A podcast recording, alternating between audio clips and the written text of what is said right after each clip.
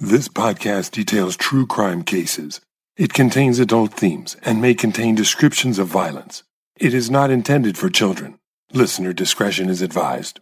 Thank you for joining me for today's episode of Once Upon a Crime. This is the last part of a three-part miniseries detailing the case of a serial killer who terrorized Northern California in the late 1970s and early 1980s. Because the murders occurred on hiking trails in state parks, national forests, and coastal areas, he became known as the Trailside Killer. This week, I'll continue the story where I left off in episode 205. We learned last time that over a period of just over 1 year in 1979 to 1980, 3 women were found murdered on Mount Tamalpais, a popular hiking spot located in Marin County, California. Investigators began to suspect that the murders may have been committed by the same individual and they were dealing with the serial killer. As more resources were allotted to patrolling Mount Tam for the killer, he realized he would have to stalk his next victims in a different location or risk being caught. He next focused his attention on Marin County seashore and then further south to Santa Cruz County, where he continued his brazen daytime attacks on unsuspecting hikers. This is where I'll pick up the story. I'll end this episode and the series by detailing how his bold actions led to his identification and finally brought him to justice. But first, a note before we begin. Every once in a while, I do an ultra-deep dive into a case and research it so thoroughly that I can share the case in detail with you without having to write out my usual script. So I'll be presenting this last part of the series in a more casual style while still providing the complete story. You may remember that I presented the Eileen Wuornos case this way last year. If you're ready, let's begin Part 3 and the conclusion of the Trailside Killer case.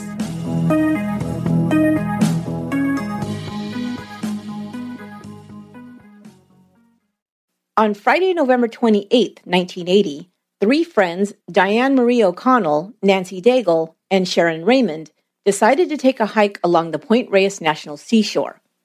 The Point Reyes National Seashore is a 71,000-acre park preserve located on the Point Reyes Peninsula in Marin County, about 39 miles north of San Francisco. The small unincorporated town of Point Reyes Station, home to about 300 residents, sits at the gateway of the Point Reyes Seashore. Bear Valley Trail is the most popular trail in the park. It encompasses about 4.5 miles of level ground to reach a well-known landmark called Arch Rock. At the end of this trail is Old Pine Trail, which leads into the forest. After about a 1.5 mile uphill climb, it reaches Sky Trail. And here it slopes steeply down into the grasslands. There are narrow switchbacks along this trail, about 50 yards apart. Because of this feature of the trail, it makes it almost impossible to see anyone approaching. The 3 friends had decided to take this hike the day after Thanksgiving. Diane Marie O'Connell was a petite blonde from San Jose who had just graduated from Cornell University and was back in the area visiting friends in Oakland. The trio decided to start their hike a little after noon. At about 1:30 p.m., they passed a man who was later described as about 50 years old, wearing glasses and an angry expression on his face. He was also wearing a green baseball cap and carrying, quote, something blue. He passed them from behind and headed quickly ahead of them down Sky Trail. The trio continued hiking, each going at their own pace, with about 100 yards between them. Sharon was in the lead, Nancy was in the rear, and Diane was in the middle of the 3 friends. They were to meet up at the end at Bear Valley Trailhead. On this day, the trail was crowded since it was a holiday weekend. Other hikers passed them about every 5 minutes. Sharon would recall seeing a man standing just off the trail among some bushes. This was about 2:30 p.m. She described him as a white male with dark hair, average height and build. She also identified him as a young man, but would say that his back was mostly to her and she only saw him from the side. She thought that he was urinating into the bushes, which startled her, and she moved past him quickly. Toward the end of the trail, another hiker also passed Sharon going the other way. Her name was Shauna May.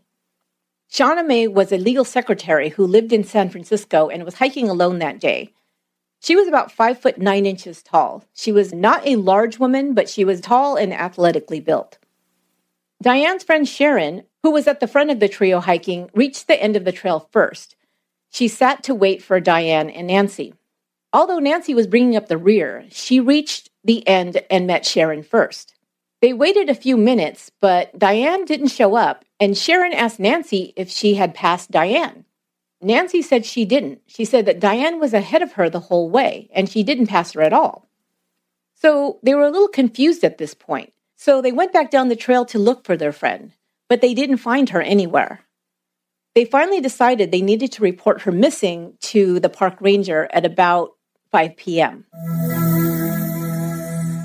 But as you can probably guess, the man that they had seen wearing the baseball cap and standing among the trees was David Carpenter.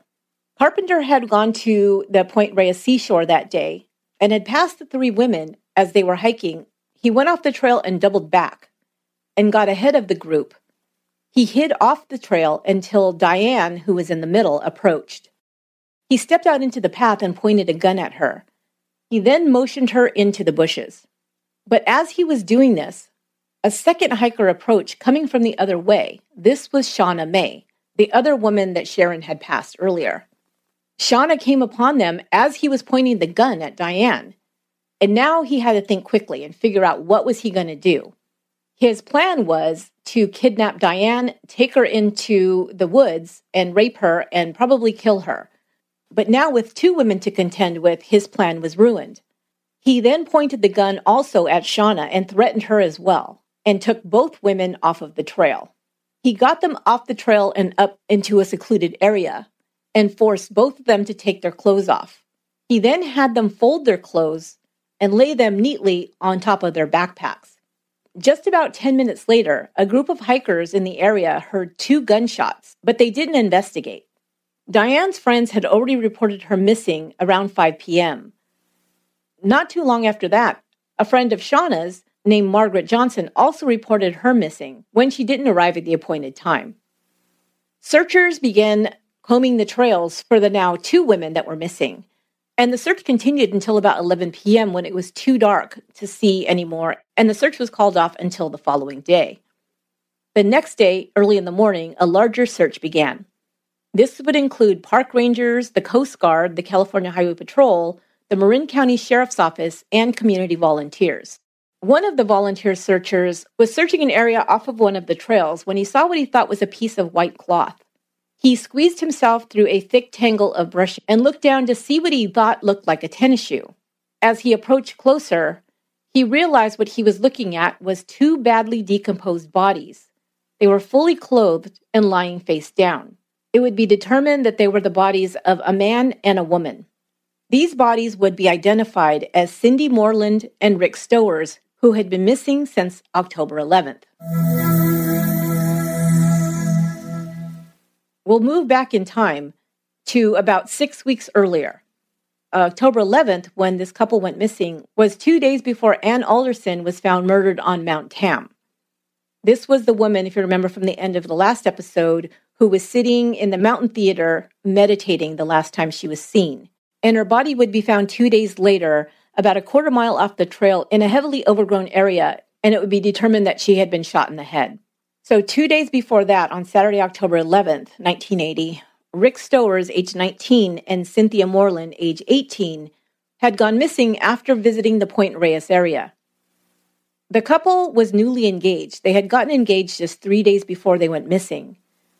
Rick Stowers was in the Coast Guard and had just received orders to be stationed at Point Reyes Station. Cindy Moreland had just recently graduated high school. She had attended Rancho Cotati in Roanoke Park, California, and was a cheerleader. On that day, they traveled together to check out the town where Rick would be staying and where they would begin their life as a married couple. She knew the area a bit. She had hiked there before. The couple was seen in town up until about noon, but they didn't return home that evening. Some of their friends thought that maybe they had eloped, but the family didn't think so because Cindy was very excited about planning a wedding. When they reported the couple missing, the police didn't take the disappearance very seriously. They just figured that these are two adults who went off and, maybe went on a trip or maybe eloped. And so it was recorded, but it wasn't seriously followed up and they weren't searched for. The family also contacted the Coast Guard, which, of course, Rick was a member of, but Coast Guard officials said they would have to wait 30 days before they began an investigation, and instead they just marked him AWOL, or absent without leave. Rick and Cindy's families didn't wait for this. They started their own investigation, but they found no sign of them. Now, 6 weeks later, while searchers are looking for two missing women, they find the bodies of Cindy and Rick. Now, these murders would not right away be tied to the Trailside killings because we're talking about a male and a female victim, where before, all of the victims so far found on the trails had all been women who were alone. So after making this discovery of two people dead on the trail, but not the two they were looking for, you have to imagine that the horror began to mount. What is happening in this area? The search continued. And later that afternoon, other searchers find the bodies of Diane O'Connell and Shauna May. They were found in a drainage gully just a half a mile away from the other bodies that were found. Both women were lying face down, side by side. One arm was draped over the other body. Both women were found nude. At the top of their heads were their clothes and knapsacks placed in neat stacks. Diane had been strangled with a thin wire, and she had also been shot in the head. Shauna had evidence of wire being placed around her left wrist. She had been shot twice in the back of the head and a third time through her right eye. So investigators, after studying the crime scene, came up with a theory of what happened that day. The killer took both of the women off the trail. They believed that his main objective was to abduct, rape, and kill Diane O'Connell. But when Shauna May walked into the scene, he took both women off the trail. Their theory was that he first tied up Shauna with a piano wire, raped Diane, and then strangled Diane, but didn't kill her. He didn't want to call attention by firing a weapon before he raped the second woman, because remember, there were people in the area and shots were heard. He probably strangled Diane into unconsciousness, but she wasn't yet dead. He then raped Shauna, then placed them both, or made them both, lie face down. He shot each one in the head once, but then he returned to Shauna and shot her twice more. Witnesses heard two shots and then two more shots about a minute apart. What they believed that Shauna was shot repeatedly out of anger because her appearance ruined the plans he had to kidnap and rape Diane. So at this point, there finally is a break in the case of the Trailside Killer.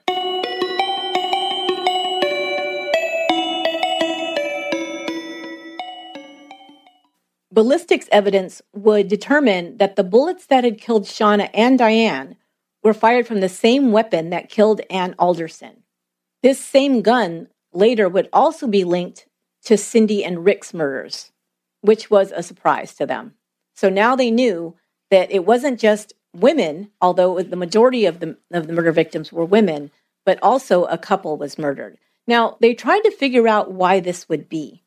When we look back at the series of murders that we believe were all committed by David Carpenter, a.k.a. the Trailside Killer, we start with Etta Kane, but she was shot with a .44 caliber weapon.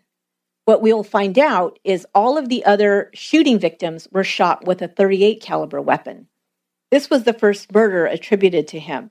All the other evidence pointed to it being the same killer on Mount Tam, but the weapon. So that was something that was a little bit of an anomaly. We don't know about that weapon. Was that something that he had? Was that something that he stole? Because I talked about before that he would break into homes and steal things.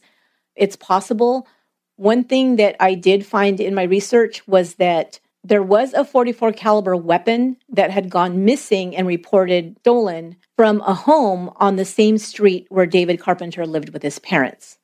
So that's a possibility. That's where he got that gun, and possibly ditched that gun after that one murder. Why? We don't know. The .38, from what I understand, is a smaller weapon. It's not quite as powerful. Maybe it had to do with it made too much noise. It was too hard to conceal. I don't know. But we do know that after that, he would use a .38 caliber weapon, but not right away, because the next murder that we believe was committed by the Trailside Killer was in October of 1979, Mary Frances Bennett, the jogger who was jogging near Land's End. Now, if you remember, she was stabbed to death. This very well could be because he switched to a knife rather than a gun because you don't have to worry about the sound, somebody hearing a gunshot. He was committing all of these murders during the daytime and in places where there were other people not far off. So he may have wanted something that would not call as much attention to the murder as it was taking place. But here's the problem with this. So Mary Frances Bennett was stabbed. Then we have Barbara Schwartz, who was also stabbed. Remember, there was a witness who saw her being attacked with a knife by a man in the grove at Mount Tamalpais. So again, using the knife. But if you'll recall from part two, that in both cases, he ended up in the emergency room with deep cuts on his hand. And the second time, he actually had to answer to the police what had happened. How did he get this, or how was he stabbed, or what happened? So, number one, he realized that it's not as easy to murder somebody with a knife. You're very likely going to end up with cut hands. We know this if you hear about stabbing deaths. That's one of the things that police will follow up and look for. Is there somebody who has come into emergency room with cuts on their hands? Because it's very common that happens. So to avoid that, now went back to find another gun. And we also, you need to recall that at the same time, he was trying to get his so-called girlfriend / pen pal, Molly Purnell, to buy him a gun. And he was specifically wanted her to buy a 38. Okay, so that all fits together. Ann Alderson was the first one that we thought that he had killed with a gun, but now we know that 2 days before, the same person with the same gun killed Rick Stowers and Cindy Moreland. Now, investigators would try to figure out why this was so. They came up with a couple of different theories. They thought that maybe the killer had stalked Cynthia Moreland, thinking she was alone, and then Rick showed up, so he killed them. Or their second theory was that he simply killed the couple to test out the new weapon, the gun that he had just bought. And that's pretty chilling to think about, but that was one theory that they had. And here's a question that I had that I wrote down as something that intrigued me and made me really kind of pause. Why did he return to the same area where he had killed the couple weeks before to stake out and kill another victim?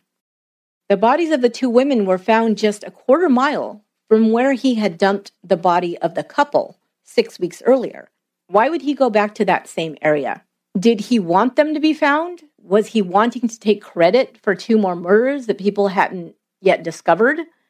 Or did he think his next victims wouldn't be found because Cindy and Rick's bodies had not yet been discovered? Maybe he thought that was a good hiding place so he could do that again. It's a very strange pattern for a serial killer. Ted Bundy took several of his victims and dumped their bodies in the same part of one mountain. And I believe that they weren't found for quite a long time. So he knew that that was probably an area these bodies wouldn't be found. Now investigators knew that for sure they were officially looking for a serial killer.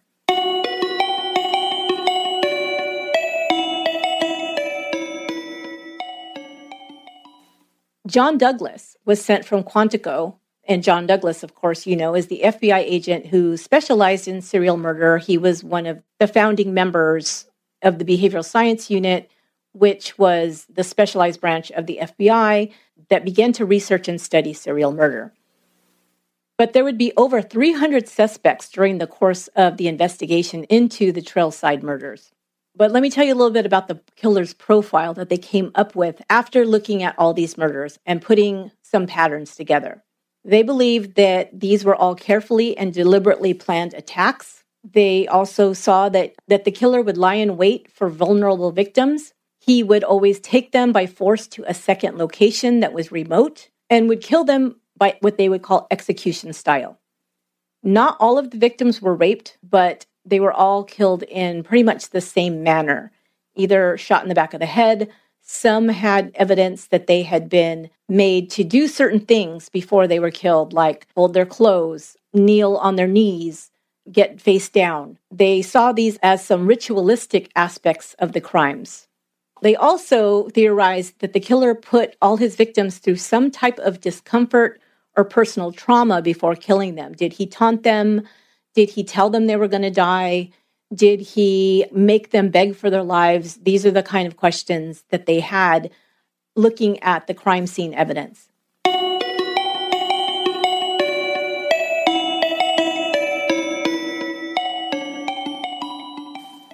Hikers and visitors to national parks and campgrounds in the area were now specifically warned about these murders. Permits for overnight camping were suspended. Attendance in many of these places dropped to about a third of the normal tourist crowd numbers. Park police and deputies were positioned at trailheads to stop hikers at Point Reyes. And here was the posted warning after the Point Reyes murders. It said, in all caps, "Because of the tragic discovery of four bodies in the park on November 29, 1980, and this is underlined, please do not hike alone." Then it goes on. "Everyone should hike/camp with at least one other person, and they should stay together as much as possible. Women should be especially cautious and under no circumstances travel alone." A $25,000 reward was now offered by the Sheriff's Department. It was the largest ever offered in Marin County. An anonymous donor would add to that reward, bringing the total up to $37,000.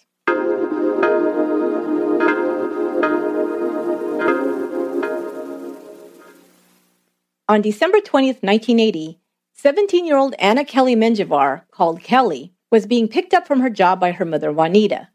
Kelly worked as a part-time teller at the Glen Park Continental Savings and Loan. Kelly, a beautiful young girl with brown eyes and long black hair, was a senior at Mercy High School. David Carpenter was a customer at the bank and often would wait to be helped by Kelly when he did his bank transactions. Kelly would always take a minute to speak to Carpenter, who she kind of felt was perhaps a little bit of a loner, somebody who was looking for friends. Carpenter, as you'll recall, had a very serious speech impediment. He had a hard time speaking due to a stutter. Kelly was a very kind girl, and perhaps because of this, she was extra nice to David Carpenter when he came into the bank. On this day, December 20th, 1980, Carpenter was in the bank when Kelly's mother came to pick her up from work. They walked outside together, and Carpenter started telling them about his job, that he worked at a warehouse that distributed gift items, that small trinkets, and he offered to give them some of these small trinkets to give as Christmas gifts. Kelly had told her mother that David Carpenter was very kind to her. She had also mentioned at one point that Carpenter, quote, loved her like a daughter. So he had been coming in the bank for some time. She felt she knew him, but only as like a bank customer and acquaintance. She didn't know him well. When he offered for the mother and daughter to follow him to the warehouse and pick out some gifts, they agreed. He got in his car, Kelly's mother got in hers, and they followed him to the warehouse. It was empty at the time. There was no other employees there. The warehouse was closed, but he had a key and he let them in. He pointed to some boxes with some small items, like some small dolls. One of the most common items that this warehouse distributed was all kinds of different keychains. So he said, take whatever you want. And they thought, well, he's being very nice. And they took some of these things and thanked him and went off on their way. People would remember that week of Christmas, Kelly was giving some of these small gifts to her coworkers at the bank. But about a week later, on December 28th, Kelly would go missing. She was home the evening before. Right before she went to bed, she told her mother something. She said that she had a really big surprise for her.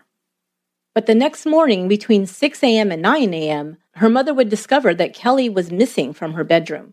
The evening before, Kelly's mother and her 14-year-old brother were both home. They heard nothing. Still in her room was her purse with all of her identification, money, and her uncashed paycheck. Her mother reported her missing, but the police decided to treat her as a runaway. Of course, her mother didn't believe that. She said if she ran away, why would she take her purse or her money or cash her check? As well, she had no big problems at home or school, her mother said.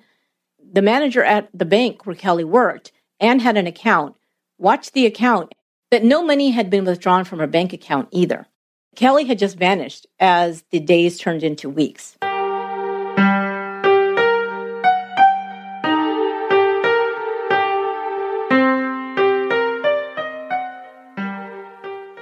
So now we're moving up to February 1981. At this point, David Carpenter began working at a place called Econo Quick Print in Hayward. He had gone to a school to learn computer printing or printing with computerized machines. and then got a job working at this printing company. People who worked with him, neighbors, coworkers, thought of him as a nice, normal guy. He would go around showing them pictures of his daughter, his granddaughter, and a baby niece. And this stood out to me because these are all females. These are all female relatives of him. He had a daughter, he had a granddaughter, and his brother's child was also a girl, and he was the proud uncle of this child. So you think about that and the kind of attacks and violence he was doing on women when he had women in his life that he supposedly loved and cared for.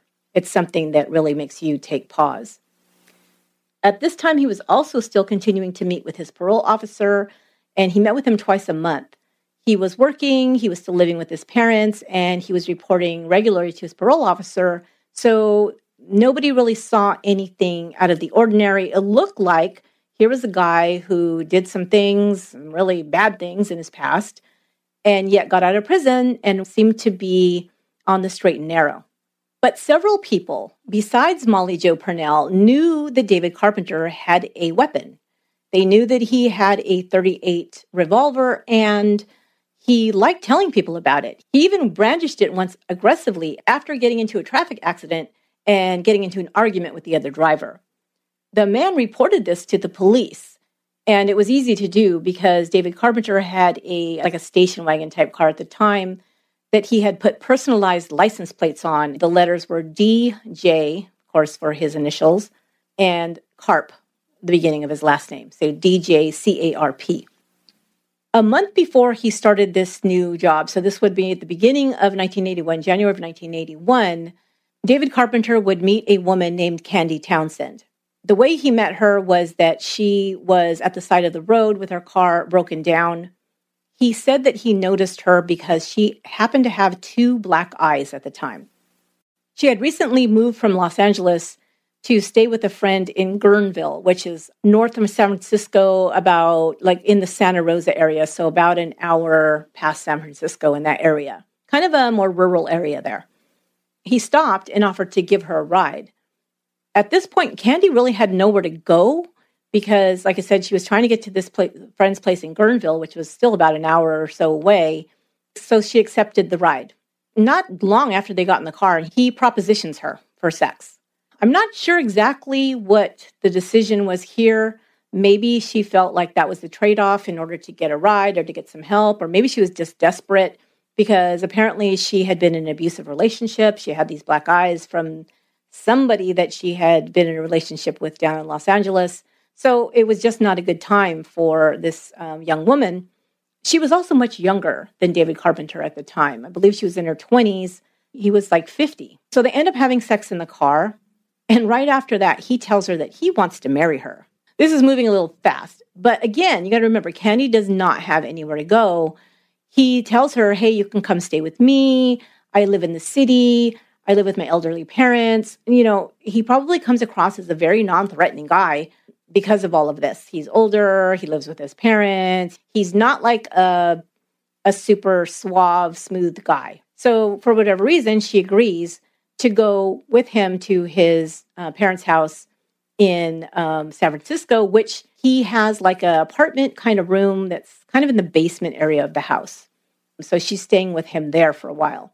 Now, during this time, and this is where Candy will come in to be important in the story, is that she had in her car some boxes of clothing that she had brought with her from L.A. So there were some boxes of clothing in the basement room when she was staying there with David Carpenter. One of these items that he would borrow from her was given to her when she worked as a bartender in Montana. It was a promotional type jacket. It was a bright yellow, goldish. It was a promotional one from a beer company. There was a word, it said Oly, O-L-Y. I believe that means Olympia beer, which was an old brand of beer. I only remember because my father used to drink it. She had left it in the basement of his house. He would wear it. He also often wore, according to Candy, an Oakland A's baseball cap.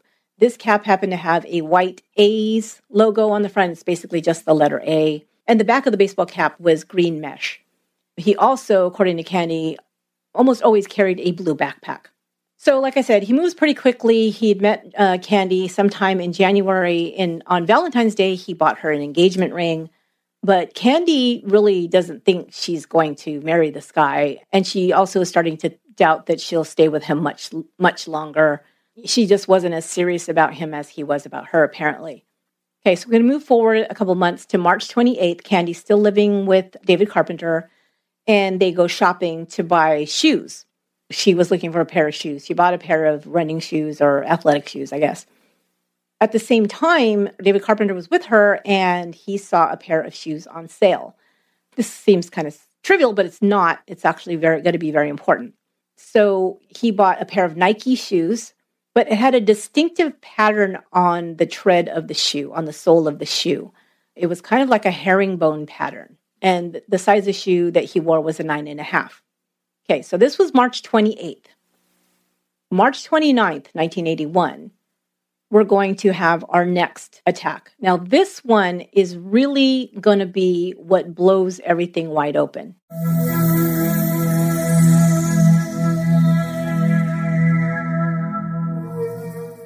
Sunday, March 29th, 1981, 20-year-old Ellen Hansen and her boyfriend, Steve Hartle, also at 20 years old, had decided to take a trip to Henry Cowell State Park in Santa Cruz County. I'll tell you a little bit about the park in a minute. Let me tell you a little bit about this couple. Ellen Marie Hansen was a sophomore at UC Davis. She had first attended UC Berkeley and then transferred to Davis. She was a sociology major, but she wanted to be a writer. Now, her father, Robert, was a professor of veterinary medicine at Davis. Davis is a very sought-after school for veterinary medicine. One thing, what we know about Ellen is that she was very adventurous. She had joined the Outward Bound program, which was a program like college students would go out taking underprivileged kids or, you know, kids that didn't have the opportunities to do some of these hiking and different kinds of adventures and give them these experiences of being out in nature, which she loved. She had also climbed in the High Sierras. She even had experienced skydiving. Her boyfriend, Stephen Russell Hartle, was a junior at UC Davis as well. His focus of study was agricultural resources with a minor in economics. They had both attended Davis High School, so they had been friends, but then began dating in the fall of 1980 when they were both at UC Davis. On the weekend of March 28th and 29th, they decided to plan a trip to Henry Cowell State Park to camp and to hike. This would be Steve's first camping trip. And so she wanted to take him to experience being out in nature in this beautiful park. Henry Cowell State Park, I know very well. It's not very far from me, right here in the Santa Cruz Mountains. I live in the San Jose area, which is the South Bay area of California. Like South Bay, we mean like south of San Francisco Bay. I drive just a few miles up over the hill over the summit to the Santa Cruz area, Santa Cruz County, the Santa Cruz Mountains. So Henry Cowell State Park is this beautiful redwood park that's right in the heart of the Santa Cruz Mountains. It is located just south of a town called Felton and pretty close to UC Santa Cruz. Now, the Henry Cowell State Park has more than 15 miles of hiking trails, and some of these trails will lead to small sandy beaches near the San Lorenzo River. When you're in the Henry Cowell State Park, there are places where you can overlook a view of the Santa Cruz Mountains and towards Monterey Bay. There's lots of rivers, like I said, the huge redwoods, and ridges and canyons that you can, go hike at and, discover these natural areas. So that Saturday, the couple arrived at 11 a.m. They pitched their tent at their campsite. Then they got into their car and drove into the city of Santa Cruz to visit the Santa Cruz Boardwalk. Now, that's one of the things that everybody does if you go to Santa Cruz is you need to go to the Boardwalk, the world-famous Giant Dipper roller coaster, the Penny Arcade, and all these things. It's like a carnival boardwalk. So they went there to the boardwalk, spent the day there, and returned to their campsite about 5 p.m., spent the night in the campsite. They only had 2 days because Steve had to be back to school, so it was like a very short little vacation. Sunday, they woke up around 9 a.m. and got back in their car and drove to Monterey. So Monterey is where they have the pier, the wharf. It's also one of these places that tourists like to go, even though a lot of people go there. It's not very big. It wouldn't take you very long to go up and down the wharf, maybe grab a bite to eat. But it's a nice drive. You get to see the coastline and all of that. So, she was probably doing some sightseeing, showing her boyfriend this area. So they returned to the campsite around 2 p.m. They were one of 90 campers that weekend. They decided to take a nap until about 4 p.m. They were going to return home that evening. They decided to take one last walk in the redwoods before packing up to return home. They started on the Pine Trail, which is kind of like the starting trail to get to the very popular Ridge Trail. From there, you can walk to an area called Cathedral Grove. And this is, again, one of these landmarks that everybody knows, you know, people take pictures of. If you go anywhere in Santa Cruz, you'll see postcards with the Cathedral Grove, which what it is, it's a ring of redwoods growing out of one giant ancient redwood tree base. So it's in a circle. So that's why they call it Cathedral Grove. You can stand in the middle and you can look up and see these, you know, giant redwoods. It's just a really beautiful spot. As they were in Cathedral Grove, a man started walking towards them. He would be described as being out of breath. He was wearing a baseball cap and a gold jacket and looked like he was reading a map. He also had a backpack on, a dark-colored backpack, and was wearing dark-framed glasses.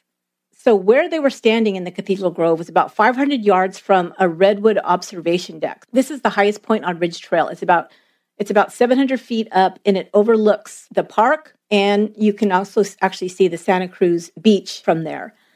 So where they were standing, you would have to walk kind of up the trail and up some built-in steps to go up to this observation deck where you could see everything below you. As they saw this man pass, he was going up towards the observation deck. So they're still standing down below in the grove. Up on the deck at that time is a 45-year-old man with his 16-year-old son. They just happened to be standing on the deck, just looking, you know, down at the woods and the trails below. The man's name was Leland Fritz, and his son was named Ken. So they encountered this man with the bright yellow jacket on the deck. You can imagine who this is. You probably don't have to guess. They observed the man in this yellow jacket looking down below, and he looked to be scanning the trails like he was looking for something. The reason why this stood out to them is because most people go up on the observation deck and they look out into the bay, to Santa Cruz. Those are the views. But he was looking straight down into the trails that were below him instead of at the views. From there, you could actually see a pretty large portion of the Ridge Trail from the observation deck. Another description of this man that Leland Fritz would give was that he was about 175 pounds, 50 to 60 years old, balding, and wearing glasses with dark frames. Leland Fritz would speak to this man, and he said that the man spoke without a stutter, but he noticed that he spoke very slowly and very carefully. So this is probably David Carpenter's attempt to not be described as a person with a stutter. So he was being very careful with his words, and he said he was using very short sentences. Okay, so back down to Stephen and Ellen. They spent a few minutes in the grove, and then they retraced their steps, heading back towards the observation deck. So up ahead of them, as they were coming up towards the observation deck, they saw the man in the gold jacket standing in the path ahead of them. At this point, it had been almost an hour since they had first seen him. The man was kind of standing in the middle of the trail. So they started walking towards him, and the man said something like, "Oh, I see we've run into each other again," or "So we meet again," or something like that. They kind of chuckled. But just as they started to get closer to him, he reached under his jacket and pulled out a gun. Then the man spoke to the couple, to Steve and Ellen, and said, "Do what I say if you don't want to get hurt." Then he instructed them to put up their hands. Steve, I guess, stopped first and cautioned his girlfriend, Ellen. He said, "Hey, he's got a gun," and told her to stop, because I think he saw it first. The man then instructs them to walk into the bushes, and he's got the gun pointed at them. Steve said, "I was close enough to the man to see him very clearly." He said his bottom teeth were slightly yellow and crooked. He had flared nostrils, he had black hair, and he said he used very short sentences. Steve tries to give him his wallet to say, "Hey, dude, you know, don't hurt us here. I don't have a lot of money, but here, take it," or something like that. But then the man tells him that he doesn't want to rob him. He says this to Steve. He says that he's going to rape his girlfriend.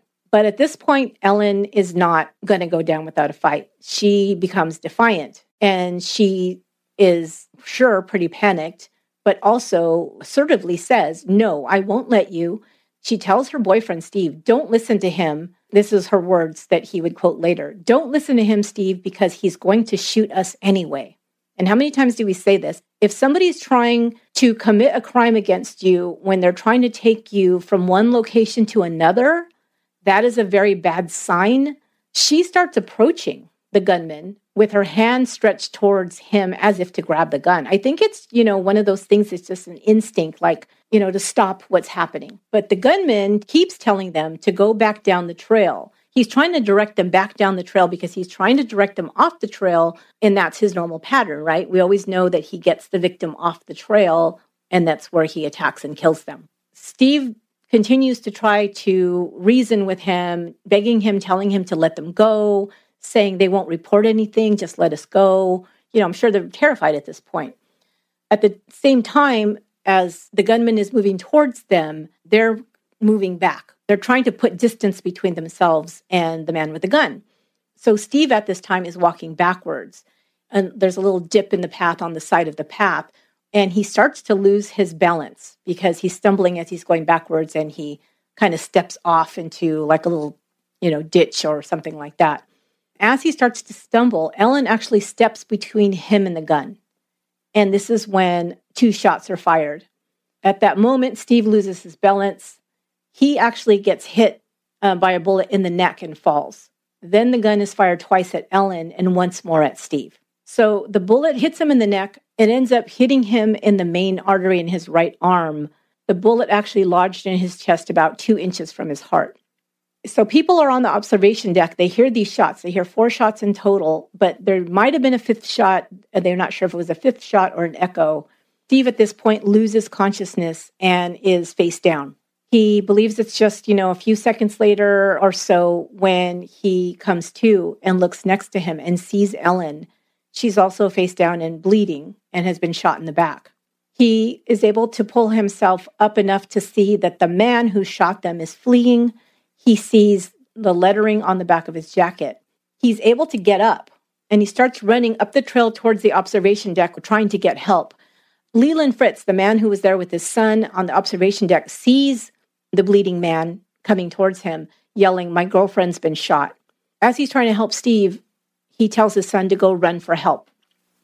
But coming from the side of the grove is the man in the gold jacket. Steve recognizes him as the man who shot him and starts yelling that that's the shooter. And he's terrified because he thinks he's coming to finish him off.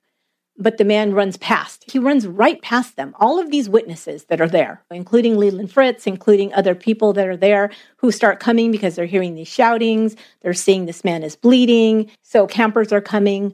One camper ran to warn other campers in the area that there was a man with a gun in the park. A couple arrives, and they try to help Steve, who is bleeding very profusely and is hysterical. And just by luck, the woman, who is part of the couple, is an emergency room nurse. So she starts trying to slow the bleeding and to calm Steve down. He's now in the area where there's a picnic grove, and this is where the woman, who's a nurse, is tending to him. And now they see the shooter again headed towards the picnic grove where he's being taken care of. The first thing Steve does is, freaking out, he yells to the woman who's helping him to run away. He tells her, the shooter's coming, run, run. But it's weird because all of a sudden, the shooter, he just starts walking very calmly, past this picnic area. There's all this commotion going on. There's a guy bleeding. He's screaming that there's a gunman and he's coming. And he's trying to act nonchalant, which doesn't make any sense because anybody who was innocent would be like, oh my God, what's happening? And he's just calmly walks past. Steve is then taken quickly to a vehicle of one of the campers in the area and rushed to the hospital. At the same time, Leland Fritz sees the man in the gold jacket, who now has been pointed out as the shooter, and he's now running. He realizes now that this is the same man he saw earlier and spoke to on the observation deck. He then runs to a payphone near the parking lot and calls the police. At the payphone, he's closer to the parking lot. He sees the man again getting into a small red car. The man peels out of this parking lot in this car. It's kind of like sandy gravel there. And he punches the gas pedal and he loses traction And he starts to kind of fishtail out of control. But then, you know, obviously he's panicked. This is what I'm trying to describe here. This guy's jumping in his car, trying to get away as fast as he can, panics. He fishtails the car, trying to get out of the parking lot. So he's calling more attention to himself. So everybody, you know, that saw this happen had descriptions of the man, of the car, of which way he was going, everything. The car, they said, was a foreign-make car, boxy, a four-door car. And they saw that it was headed towards the road that leads out of the park. Now, there was a road that leads out of the park, and then you go one way and you get to the road that's going to take you to the interstate highway, Highway 17, and out of the area. If you go the other way, you actually end up in a small cul-de-sac where there's a residential area. Well, that's the way he goes. He goes the wrong way. There was a 12-year-old girl playing in the cul-de-sac in that area near the park. And she witnesses this red car driving into the cul-de-sac. Obviously, he made a wrong turn. This happens a lot. People will make that little U-turn in that cul-de-sac to get back to the right road to get to the highway. So she watches this. I think he was in a panic, and he's trying to turn the car around. She sees him very closely. She could even see that he was perspiring. She identifies the car as a Fiat. There were at least four witnesses who gave descriptions of the man. He was about 5'10", 160 pounds, wearing blue Levi's jeans, a yellow jacket, a green cap, white Nike shoes with a dark stripe. He also had a blue nylon backpack and was driving a red foreign car, either a Toyota or a Datsun. Ken Fritz would also describe the lettering that he saw on the back of the jacket said Montana, and also described the shoes as Nike shoes. He said the man was clean-shaven and had dark-framed glasses. He had also been seen without the jacket, and his hat was off later. I think he was trying to take off the things that would identify him, because now he saw that the man was not dead, and he was obviously, you know, could give his description. So that's where they were able to tell that he was balding, because he had taken his hat and his jacket off. So composite drawings are now made of the suspect.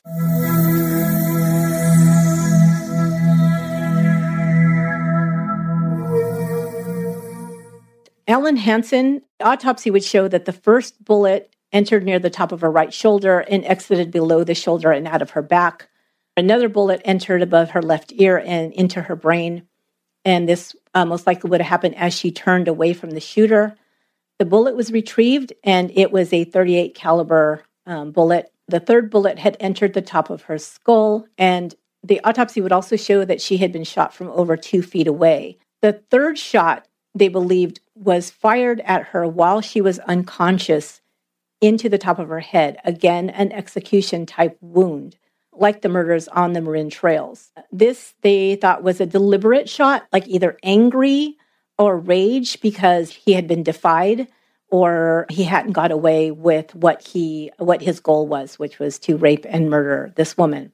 So the other things that now would connect him to the Marin murders was the threat of rape, because Steve, of course, heard him say that he wanted to rape her, the use of a .38 caliber weapon, of course, being on park trails. But you got to remember now, he's 100 miles away from the Marin County murders. And the description of the man in Santa Cruz didn't match one of the earlier descriptions on Mount Tam, and that would have been the description of the woman who witnessed Barbara Schwartz being stabbed. Her description was much different. It was a younger man, thin, black hair, a lot of hair. So there was a discrepancy there in that one description. The crime scene was, of course, swept for any evidence, and four unusual shoe tracks were found near Ellen Hansen's body. And they found these to have herringbone patterns, and right away they suspected that this was from a running shoe. The next thing they did was to check out all the registered Fiats in Santa Cruz County, Marin County, San Francisco County, San Mateo, and Alameda. Those were all checked to see if there was somebody, you know, with a record of sexual, you know, violence, that kind of criminal record. One of the detectives pulled out from the descriptions was the kind of clothing that the gunman was wearing. They said the guy was probably between 50 and 60 years old, but the clothing he was wearing were like flared Levi's jeans and this kind of like, you know, flashy jacket, and thought, to me, it seems like an older man wearing a younger person's style of clothes. And what he took from this was that, you know, from his experience of being a detective, was that he noticed that a lot of times that ex-convicts would come out of prison after being incarcerated for several years, and they were kind of in a time warp where they were wearing styles from an earlier time that, you know, didn't quite fit their age. So he kind of wondered if this may be an ex-con, and also because of the violent nature of the crime. Steve Hartle was operated on, and then he was in stable condition in intensive care.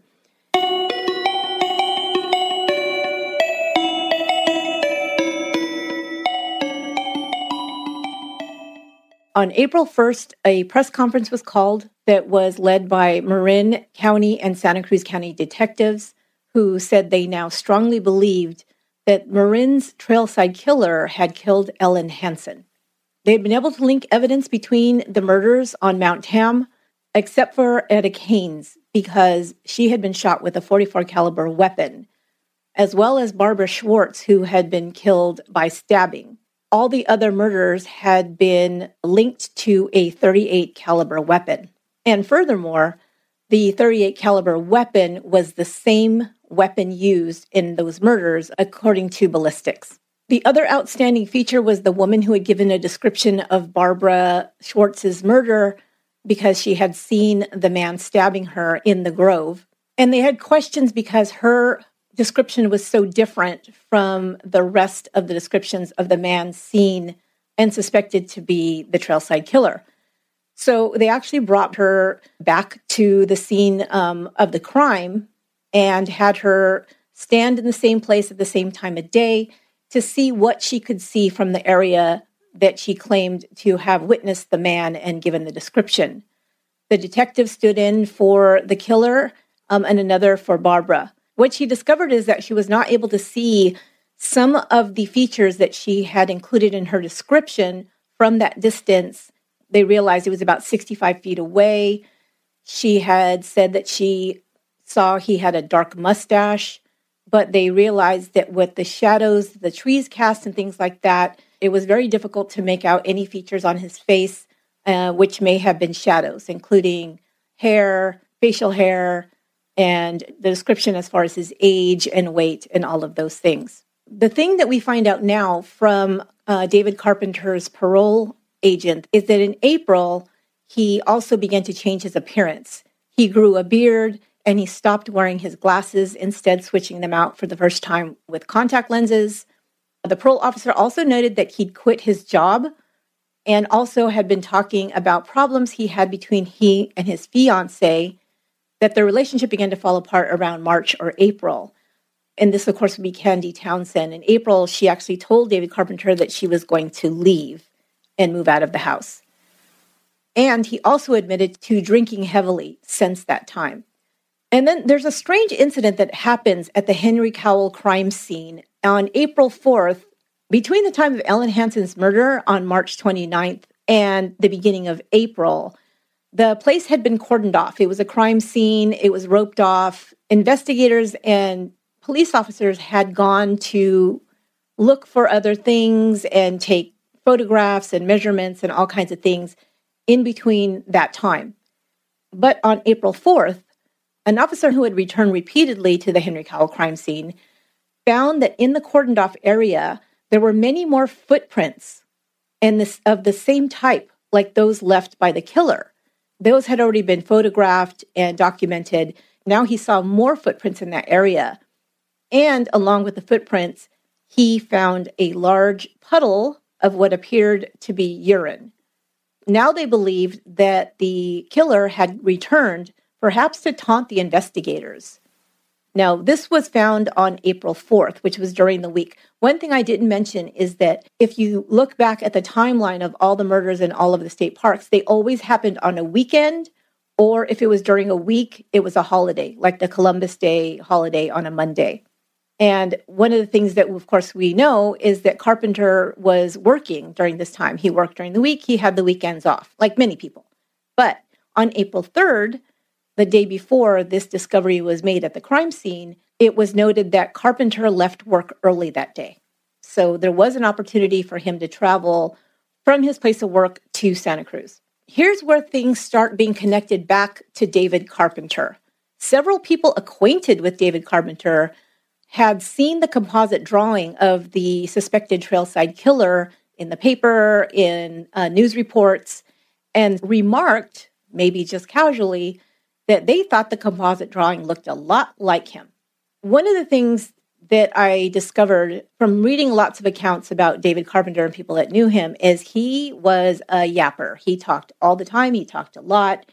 He would just engage people in these conversations, and some of them were a bit odd and also memorable. So here are some of the odd statements that Carpenter made to friends and acquaintances during that time, and these are quotes from these friends. Quote, "If you commit a crime, you should have a gun. There's nothing like the power of a gun to get what you want." And then he said, "Murder is the ultimate crime, and it's the ultimate thing to get away with, the ultimate challenge." Of course, that would be a little bit memorable, don't you think? Here's another one of the statements he made to someone that he knew. Quote, "Some people have strong needs, needs that should be met. I don't have any feelings towards an individual's rights. Rape is the ultimate. The ultimate achievement is to do something like that." Now, that definitely would be memorable. I mean, who talks like that just casually? Carpenter is continuing to work at Econo Quick Print. He is now instructing students in using computer typesetting machines. Remember, his parole officer had said to his employer and his program directors that he should not be working with women. Now he's not only working with women, he's working with young women, and he's also instructing them. One of these students was named Heather Skaggs. I'll tell you a little bit about Heather. Heather Roxanne Skaggs was 20 years old. She had blonde shoulder-length hair and blue eyes. She was originally from Long Beach, California, and moved to San Jose in 1979 after she completed high school. Carpenter worked alongside her in this program, and he became her instructor. He's much older than the 20-year-old Heather, of course. He noticed that Heather did not have a car. She would either have to wait for rides or try to get a bus. And he began offering her rides home, which is strange because she lives in San Jose and he lives in San Francisco, and they actually work in Hayward, which is quite a distance. In April, he tells her that he has a friend in Santa Cruz that's selling a car. He goes on to tell her that this car is practically new, and the person who's selling it only needs $400 down, and the total of the car will be $1,400. Now, she says, okay, I could probably scrape together the $400, but I'm not sure how long it would take me to get the $1,400. He then says that if she gets the $400, he will loan her the rest of the money. Again, this is your instructor. I mean, he's going to give you a $1,000 loan in 1980. That's a lot of money, so a little suspicious. Then he offers to take her to meet his friend and see this car. And Carpenter says that this friend happens to be in Santa Cruz. This is where the car is, and he would need to drive her there. She's hesitant to go alone with him. But then he sweetens the deal a little bit more. He then says that his friend also owns print shops in San Jose and Santa Cruz, and he may give her a job. Remember, she's going to this training program to learn to do computer printing type thing, jobs. And now he's saying, oh, and he might also have a job for you. Okay, this is starting to get even more convenient. Now, Heather, like I said, lives in San Jose. She lives in an apartment with two roommates. One is her boyfriend, a man named Dan Pingel, who is also, I believe, 20 years old. And this is interesting. She lives in the Glen Willow Apartments. You know, I see the address of this, 877 Willow Street, apartment 310. This is literally around the corner from where I live now, where my home is now. So I know this area very, very well. I actually looked up to see if this apartment building was still there. It is. It looks like it's pretty much the same configuration as it used to be, but it has been remodeled. So I would imagine that there's still that same apartment that she lived in is part of this building. Every time something like that happens, it makes things a little bit more real, you know, personally, to know that she lived right in this area. So she says, okay, I'm willing to go see this car, but, and this is a very wise decision, she says she wants to bring her boyfriend with her to check it out. Carpenter then says, no, she cannot bring her boyfriend because his friend is, quote, nervous about strangers. Now, that should have been the end of the deal, right? Because that is just very suspicious. He wants you, a young woman, to go alone with him in his car to a place that, you know, you don't know anybody there, supposedly with this car and a job and all of these things. And it's just getting to be way too suspicious, at least in my eyes. One of the things we know about Carpenter is he's extremely manipulative, and he always finds a way to figure out what people need or what they want in order to offer them that thing to put them off of their suspicions or just get them to comply with what he wants. So what he knows about Heather is that she loves to collect and plant and grow ferns. I remember like in the 80s, ferns were a big deal. You'd see them in all the restaurants and things. There was always ferns around, right? But she loves ferns. She loves to plant these things. He tells her, hey, and you know what? I'm thinking on the way up, we're going to Santa Cruz. There's like tons of these really cool different kinds of ferns and plants. You could pull some up and you can plant them when you get back. And, you know, that would be something. Wouldn't you like to do that? And, of course, she's like, oh, yeah, that sounds pretty cool. I'd love to do that. That's the thing that clinches it for her. She decides she's going to go. And she's going to agree to his stipulations that she goes alone with him. She talks to him on Friday, May 1st, when she agrees to meet him the next morning to go with him to see the car. Now he tells her, don't tell anybody where you're going, because he tells her it's going to be a surprise. You'll surprise them that you have this car now. You'll just drive up in your new car. It'll be a great surprise for your boyfriend and your family and your friends. The last thing he tells her before he drops her off and says, I'll meet you here across the street tomorrow morning, is don't tell your boyfriend or anyone else about where you're going tomorrow or who you're going with. And then he tells her, bring the $400 in cash. This is just way too much, right? She tells him, okay, yeah, I won't say anything, but she does. She tells her boyfriend about the plan. He immediately says, don't do it. Don't go. This sounds very suspicious. Don't do it. She also calls her mother, who tells her in no uncertain terms, do not go.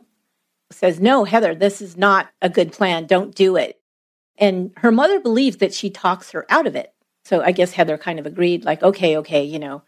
So she thought she had talked her out of it. So she's like, great, good, she's not going. But then that night she tells her boyfriend and her roommate, if I don't call by 3 p.m., you should be worried. And if I'm not back by 7 p.m., you need to call the police. Okay, if you have to say that to somebody, don't do it, right? I mean, that should be your instinct to tell you, don't do this. But one of the things, like I said, I learned in the research is he's very manipulative, and he always comes across as this awkward kind of, you know, doughy guy that doesn't seem that dangerous. Of course, you would think that these students would know that this guy had a record, but apparently they didn't. I would assume there's some kind of privacy thing or something that they couldn't tell him. But again, if he had been registered as a sex offender like he should have been, that might have been a moot point because it would have had to be reported to people that he worked with and people that lived in, you know, around his neighborhood. But that didn't happen. So he's basically flying under the radar still. She doesn't know that he's as dangerous as he is. But her boyfriend does insist that she write down David Carpenter's name, his address, and his phone number. So the next morning, her boyfriend looks out. He sees a large white or a beige car that picks her up at the corner store. And as I'm sure you've guessed, she does not return. So by that evening, when she doesn't return, Dan calls the phone number that she gave him. That's David Carpenter's home number. David Carpenter's mother answers and tells him that David is at the ballet. Now, this is later in the evening.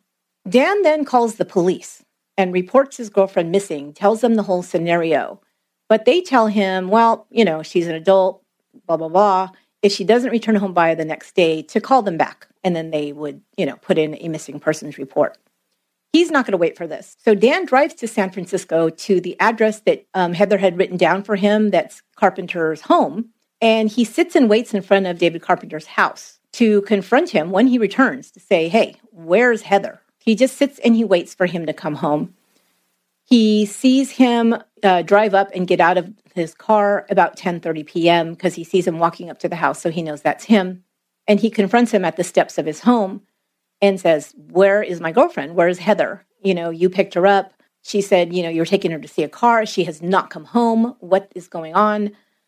David Carpenter, all sweetness and light, says, actually, I didn't see her. We had the plan to do that, and I was supposed to do it, but I overslept, and I never did come to meet her. And then he produces a receipt to show that his car was in the shop that day, so he couldn't have driven to San Jose and Santa Cruz or anywhere else. This is something that David Carpenter will do. He'll always have some kind of evidence on him to conveniently explain times that things have happened that he's being questioned about and say that, no, it couldn't have been me, I wasn't there. He even has detailed timelines of the days when things happen. He'll say, oh, what happened, 3 months ago on this day. And he will know from morning to evening what he did, where he went, what store he went, what he bought, all of these things. Meanwhile, who does that? Who knows this, right? If somebody asked me, what did you do on Monday? I will have to look up and hope that maybe I put something on my calendar. I'd have to rack my brain. I probably would forget, 80% of what happened that day because we just don't pay attention to those things. But obviously he's paying very detailed attention to all of this because he needs to have an alibi. Of course, makes him even more suspicious. So Pingel now is frustrated because he's not getting any answers and he leaves. So, but here's the thing. Heather Skaggs is somebody that David Carpenter knows, who works with him. She has mentioned him. She has told them that she has these plans to go see a car alone with him. He's identified as a person of interest immediately because this woman has disappeared. So the next day on Sunday, after the 24 hours has lapsed or whatever, Dan reports his girlfriend Heather missing with the San Jose police. They tell him that they will need to interview Carpenter because, he gives them all that information. Heather's mother, Mary Skaggs, arrives from Long Beach, where she lives. She immediately goes to the printing school to ask the director there of the school about David Carpenter, wants to know more about him. Who is this guy who she was supposed to have been seen last with?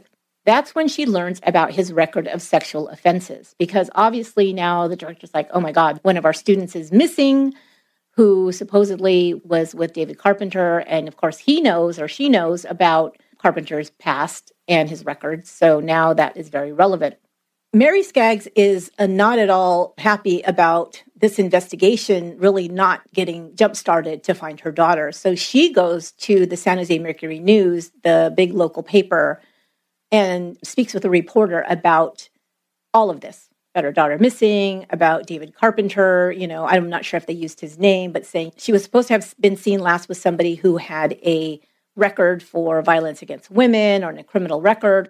This story runs on Monday, May 4th. So she had gone missing on Saturday, and by Monday there was public already scrutiny about this lack of investigation of this case. So now there's some public pressure, and the San Jose PD puts an investigator on the case. The investigator would be Sergeant Ken Womack, and he would partner up with another officer named Walt Robinson. They would start the investigation into Heather Skaggs, which would kickstart the investigation into David Carpenter.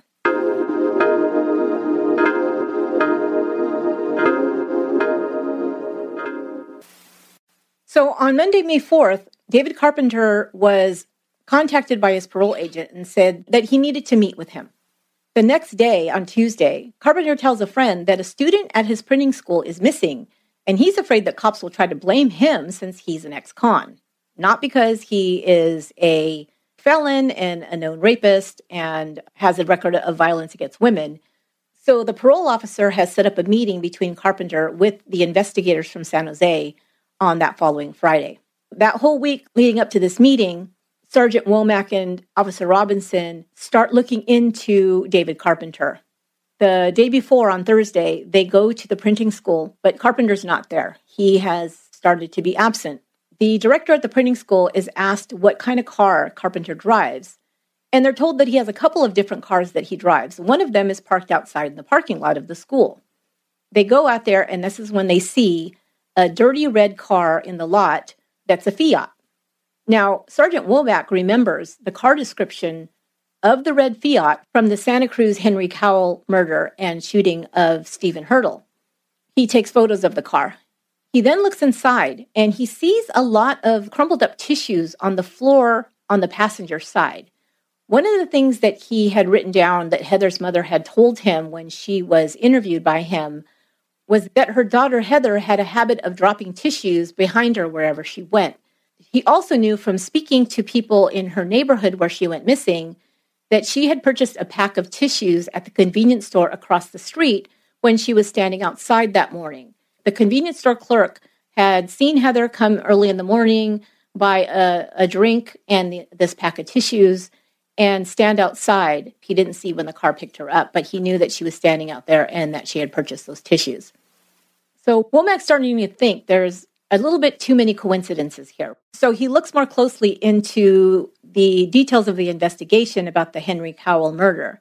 One of the things that wasn't told to the public, but was in the police file, was that witnesses said that the gunman's car had a tailpipe that was bent on the left side. Womack now looks at Carpenter's car and sees that the tailpipe is bent. Now that just kind of clinches it for him, like this very well could be the car of the suspect in the Henry Cowell State Park murder. So then he interviews Carpenter's federal parole officer and learns more about Carpenter's record of assaults on women. Womack then calls Santa Cruz and tells them what he's learned. Friday, May 8th, Carpenter shows up to meet with his parole officer and happens to be driving a different car that he borrowed from somebody else. Of course, he doesn't want to show up in the suspect vehicle. And here's some other things that is noted at that meeting. He has a beard. He's not wearing any glasses anymore. Sergeant Womack introduces himself and just presents himself as an officer from San Jose who's working on a missing persons case, talking to everybody who knew Heather, you know, that kind of thing. Womack will note that David Carpenter stutters quite a bit during this interview. When he's specifically told about Heather being missing, he makes this comment. Carpenter says, quote, "I hope she hasn't been killed. I hope she hasn't been raped," which the officer said he thought was a very strange thing to say, just that bluntly. He tells the officer that he'd planned to meet Heather that morning about a car, but he had partied the night before and never made it to meet her. He also says that he took his car in to get repaired that day. Remember, he always has the ready alibi, the same one that he told Dan, her boyfriend, and shows them the receipt from the auto body shop. The receipt was for a Chevy station wagon, not for the red Fiat. He's then asked about the red Fiat, and he plays dumb. He says, oh, well, the Fiat was also in the shop. It had been in the shop for a long time. He had never told the parole officer about the red car. So that was new information for his parole officer, that he even had a red car. Carpenter goes on to say that he was at the ballet that night. He then starts talking to the officer. Again, I said this in part one, where he's always telling people personal details about his life, almost to elicit sympathy from them. He starts telling this officer about how his mother forced him to take ballet lessons when he was a child, and he used to be bullied because of it. You know, I mean, that is totally extraneous information this police officer didn't need. But again, trying to paint himself as, you know, this pathetic person who probably could never do anything, you know, terrible, I guess.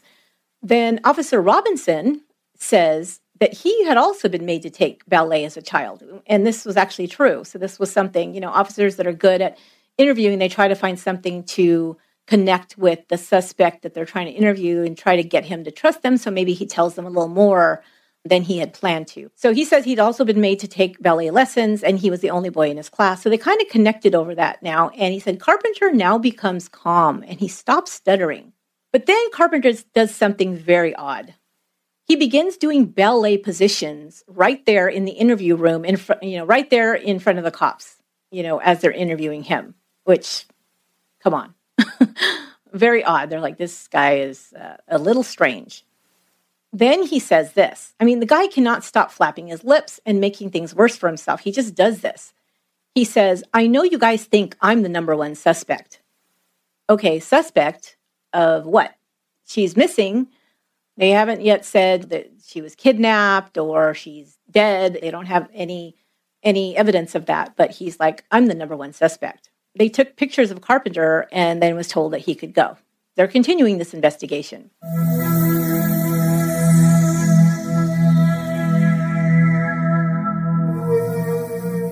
Now, both Marin County and Santa Cruz believe that this may be a good suspect for the murders that they have unsolved in their area. Surveillance now is started on David Carpenter. The departments that are involved in the surveillance are the San Jose Police Department and Marin County and Santa Cruz County Sheriff Departments. They all took part in planning to surveil Carpenter. And one of the things they said is, you know, the weekend is coming up, and this is when these murders happen. You know, we would hate for another murder to happen now that we have him in our sights as a suspect, so we need to watch him. The FBI is also contacted, and surveillance begins on May 9th, 1981. And what they observe is that Carpenter seems to know that he's being followed because he starts driving very erratically. He's weaving in and out of lanes.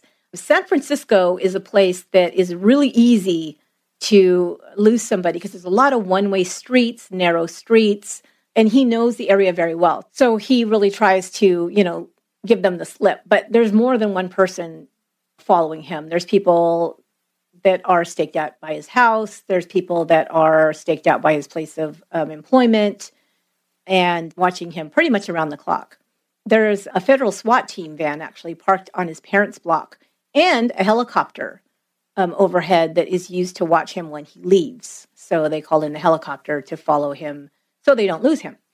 So an entire task force at this point would be organized to catch the Trailside Killer. And some of the other organizations that were part of this task force included ATF agents, the FBI, and police and deputies from San Francisco, Marin, Santa Cruz, and Daly City. So one of the things that they noticed during their surveillance is that Carpenter spent a lot of time at a department of a couple named Jeff and Karen Williams. Jeff's real name would be discovered to be Shane Mitchell Williams. He was the friend that I told you way back in part one who had befriended David Carpenter while they were incarcerated together. And at that time, Shane was serving 6 years for bank robbery. He had been released in 1980. But now he was wanted for a holdup of a bank in Arizona. It was actually a bank holdup that was done by both him and his wife, Karen, on March 12, 1981. In April, he and his wife had come to San Francisco, and once they got there, they held up the Bank of America on Lombard Street. So he was continuing with his bank robbing ways. Then on May 8th, he held up a savings and loan on Polk Street, again in San Francisco. A large male bank teller chased after him. He got away with about $500 in cash. And the bank teller was then blocked by Karen, Shane Williams' wife, who attacked the teller, kicking him and biting him and basically just, you know, jumping on him to allow Shane to escape. She, of course, was caught and arrested on suspicion of aiding a bank robbery suspect. A couple of days later, the FBI surveillance van recorded Carpenter removing a suitcase and a dark backpack from a vehicle in front of his house. And if you remember, the dark blue backpack was described as something that the killer had in the Santa Cruz murder. One of the things that they really wanted to try to find was, of course, the murder weapon, and they were wondering if maybe it was in this backpack. Now, they had gotten information about the murder weapon because the ATF had contacted Molly Purnell. They were looking at known associates of David Carpenter to see if they had purchased a weapon, and they saw that she had purchased a weapon, a .38, which, of course, they know is the murder weapon in several of these killings. She had also reported it stolen. This was something that Carpenter had told her to do. Once she gave it to him, just report it stolen. But they leaned on her until they explained to her that she could be charged as an accomplice to murder if this weapon that she purchased ends up being the murder weapon that they're looking for. So that she then admits that she did buy the gun for Carpenter, and it was the reason that she said she had bought it for him was because she owed him money, and he told her that she could do that in exchange for the money that she was supposed to pay him back. A tracker now is also placed on Carpenter's car, the Fiat. 2 days after they talked to Molly Purnell, Carpenter picks up Shane and Karen Williams from their apartment building in San Francisco and takes them to his company's warehouse. This is something later on that will be information given by Shane Williams. Carpenter then got a bag out of a file cabinet in the office, and then they all returned to the Williams' apartment. There, he pulls out a .38 caliber Black Rossi revolver from the blue backpack and gives it, along with a box of bullets, to Shane. This trip to the warehouse had been watched by FBI agents, so they were able to corroborate the time and the place and who was there. And then later when they were able to interview Shane, they got more of the details that there was actually a gun that was given to him on that day. The other thing they were able to do was to link the clothing that was that the killer was described wearing when they interviewed Candy Townsend, who now was no longer in a relationship with David Carpenter, had moved out. They interview her that week as well, and she describes the gold jacket that disappeared in either late March or early April when she was living with Carpenter. She said that he told her that somebody had stolen it from her car, which she thought was odd because she knew that he was very like a fanatic about always locking up all the doors in his car and making sure everything was secure when he left his car. So she wasn't sure how somebody stole things from his car. The clothing she described were very similar to the ones that the witnesses saw the killer wearing in Henry Cowell State Park. So they figure at this point now that they have done all their investigation that they need, and they believe that they now can arrest him on suspicion of being the Trailside Killer. This arrest takes place on May 15th, 1981. It was 1 week of surveillance. They showed up at his residence with search warrants for both cars and his house. The FBI SWAT team was outside in the van. The San Francisco Police Department was there. The San Jose Police Department was also on hand. Daly City officers were there. So Sergeant Womack and his partner, Officer Robinson from San Jose, had really cracked open this case when they made the connections of the Heather Skaggs disappearance to David Carpenter and tied that to the description of things from the Henry Cowell State Park murder. But they since had been assigned to another part of the investigation, so they were not on hand for the arrest. But in Robert Gray Smith's book, which is very detailed. I'll give you guys information of that in the show notes. If you want to really get into a lot of the even more detail, it's a very, very well done book. And he's the one that makes sure to mention the San Jose Police Department officers, Sergeant Womack and Robinson, for being the ones who were key in getting this investigation against Carpenter rolling. They wait for Carpenter in front of his house, and as he leaves for work, they approach him. As soon as the officer, and it's a Santa Cruz officer, approaches him, he begins stuttering very badly. Of course, this happens when he's under stress. He tends to be able to control it more when he's calm or when he's planned what's going to happen or what he's going to say, and he speaks more slowly during those times, and the speech impediment is not as evident. When the officer says they're there for a search warrant and this is what they're looking for and gives them that information, Carpenter, again, the guy has verbal diarrhea. He is just always just shooting off his mouth and saying really dumb things. He says, quote, "That sounds a lot like murder, a capital case. Why would you go there immediately? Like, just really dumb." He then refuses to speak further. He should have not said anything at all because that was a super dumb thing. He's then handcuffed and put in the police vehicle as other officers begin the search of his house and his cars. When the arresting officer presents his badge as from Marin County, Carpenter now realizes this is not about Heather Skaggs because that's Santa Clara County, that's San Jose. I'm sure at this point he realizes this is about the Trailside murders that he has, been connected to. Carpenter now is taken to the San Francisco Hall of Justice, photographed, and blood and saliva samples are taken. He is then sent to Santa Cruz, where he needs to be arraigned. Because the strongest case was the one with the witness, Steve Hartle, and at that time was charged with the shooting of Steve and the murder of Ellen Hansen. He was put in a lineup, and there was 7 witnesses who one by one came to see if they could identify him in this lineup. Steve Hartle, of course, Ken Fritz, the man who was there with his son, the 12-year-old witness who saw the man in the cul-de-sac in his car trying to drive away, and 3 other people in the park. Steve Hartle pointed out David Carpenter and said he was sure that he was the shooter. The 12-year-old also said that she was sure that that was the shooter, identifying David Carpenter, and one other person also identified Carpenter. Ken Fritz was not completely sure. The search warrants did uncover some evidence, including a crumpled bag in Carpenter's car that held a .38 caliber bullet. But they still needed to find the murder weapon.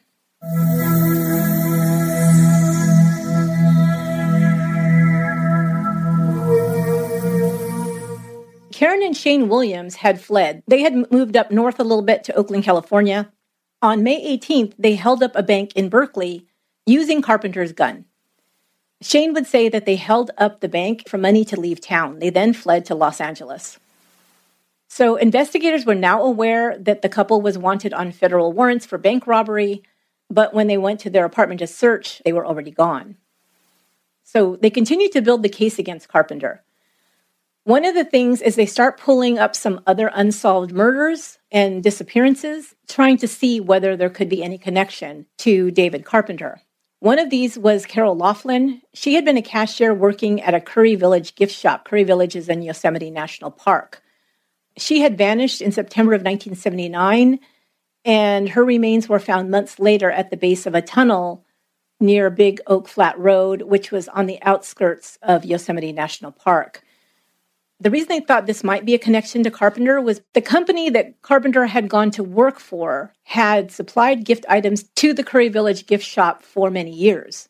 I did a little bit more research on this, and I am not completely convinced because the dates, if I got them right, I try to be careful on the dates because a lot of the sources that I used for research, the dates were very inconsistent. So I tried to make sure that I kept the timeline in order. And when I did that, my research, at least, shows that he did not start working for this company until after Carol Laughlin went missing. So I'm not completely convinced on that one, although it is an intriguing coincidence because of, where she was taken from and where she was found, being in a national park. So yeah, I can understand why they would investigate that.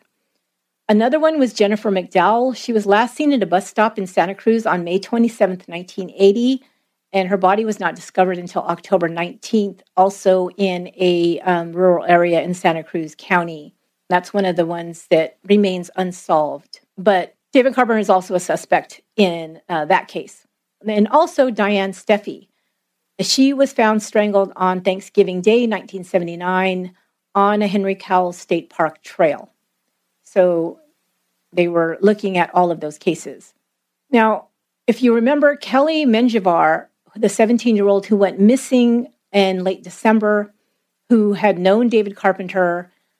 I mean, imagine how horrifying this is. They find out that David Carpenter is a suspect in the Trailside murders, and their daughter is still missing.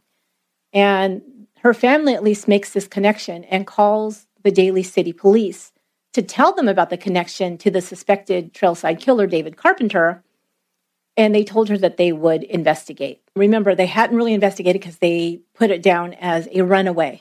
Her family, of course, never believed was correct and had continued to try and figure out what had happened to their daughter. Another big connection to David Carpenter would be made after the interview with Cindy Townsend, who had told the police about the running shoes he'd purchased just before the Santa Cruz murders took place. They then went and checked with the store where she said he had purchased them. The store clerk was able to give them the description and the type of shoe. These shoes had not been found during the search of Carpenter's home. They actually found a brand new pair of shoes that were found placed in plain sight, which they think was kind of like a decoy pair that he bought after he got rid of the other shoes. And they find that the treads of the shoes that he purchased, which are identified as Nike Electras, matched with the plaster casts of the tracks made by Ellen Hansen's killer. Media attention now starts to grow after his arrest, and he is now dubbed the Trailside Killer in the newspapers. And it's reported now that he is suspected of the murder of Ellen Hansen and the attempted murder of Steve Hartle in Santa Cruz, plus 7 more murders in Marin County. Carpenter at this point is not speaking to police or the press. About 2 weeks after David Carpenter is arrested, Heather Skaggs' body is finally found. On May 24th, her body is found in Big Basin State Park. This is also located in Santa Cruz County, but about 22 miles north of the city of Santa Cruz. It's also a large state park, 18,000 acres, very much like the other crime scenes with lots of woods, trails. Her body was found by hikers near a logging operation in a semi-wilderness area. It was badly decomposed. The body had been placed behind a fallen log and covered over with brush in an attempt to hide it, but animals had dragged the body out of this area, and so it became visible to hikers when they were in that area. A bullet wound would be found below the right eye. That was still visible. And it would also be determined that there was evidence of rape. Like Ann Alderson, Heather Skaggs was also found in a heavily wooded area, 150 feet from a trail, and also one of her earrings was missing. And this is interesting because one of the things that is common with serial killers is to keep trophies, called trophies, from their victims. So this could be things like driver's licenses, jewelry, clothing. BTK was famous for having done this, but there was also several others who would keep things with them from their victims. People that research serial killers would say that this was a way to relive their crimes, to have something tangible to relive their crimes by taking something that belonged to the victim. It was also discovered that the bullet that had killed Heather Skaggs was from a .38 caliber weapon, and the bullet would also be identified as the same weapon that had killed the other victims. Now there's a direct link between Carpenter and the Trailside murder victim, from Heather Skaggs, who Carpenter knew and was the last person that she was supposed to be with, to the murder weapon of the Trailside killings. So Carpenter is now also charged with Heather's murder in Santa Cruz County. On June 1st, Shane Williams gets picked up and arrested in Los Angeles on the bank robbery and fugitive charges. A week after that, in Santa Cruz, David Carpenter pleads not guilty. And just in less than a week after Carpenter pled not guilty, on June 16th, 1981, the body of Kelly Menjivar was found.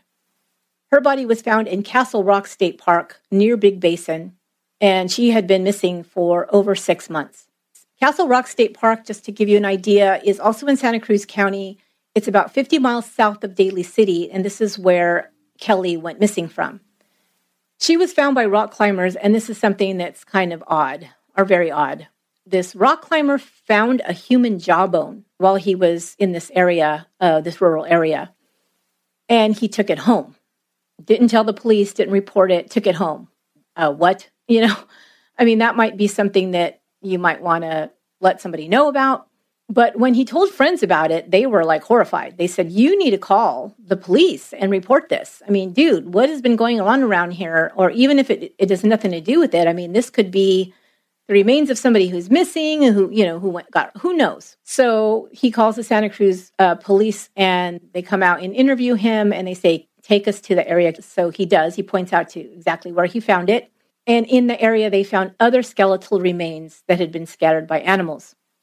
The dental records from the jawbone would be matched to Kelly, so her family would finally have an answer of what happened to their daughter, which is very, very sad.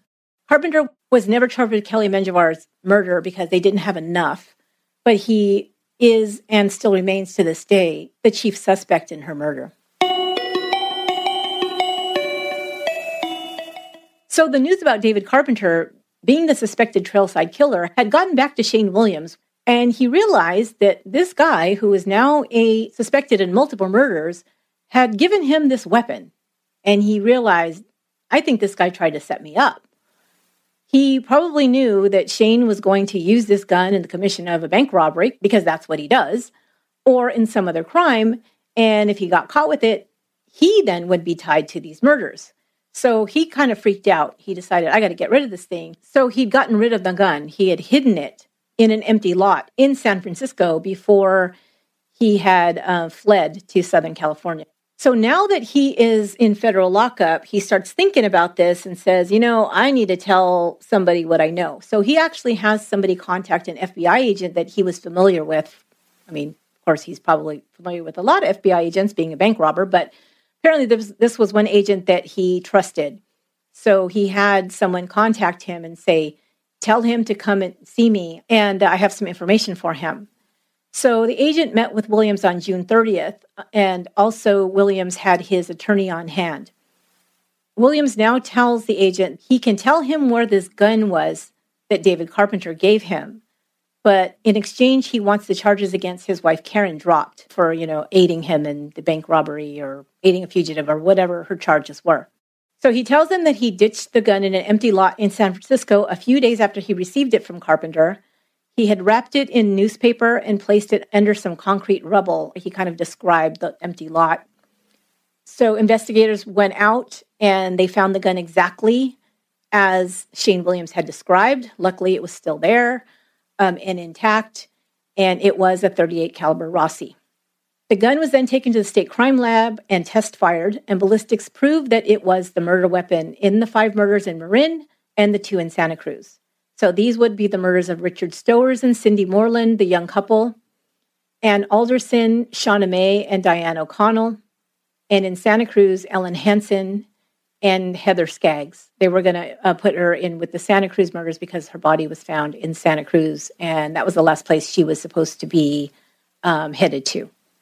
The gun now is directly tied to Carpenter, not only from Shane Williams, but also through Molly Purnell, who was the registered owner, who also testified that she had given it to David Carpenter, who Shane Williams said had given it to him. So it's all tied back. On July 31st, 1981, Carpenter was charged in Marin County with 5 additional charges of murder and also charges of rape against Shauna May and Ann Alderson and the attempted rape of Diane O'Connell. And there would be special circumstances tied to these murders. Those were multiple murder, murder committed during commission of a rape, and lying in wait. So this could qualify Carpenter for the death penalty. The DA didn't think there was enough evidence to charge him with the murder of Etta Kane or the stabbing death of Barbara Schwartz. A change of venue was granted due to the publicity, and the trial was moved to Los Angeles, but it would be 3 years before this trial would begin.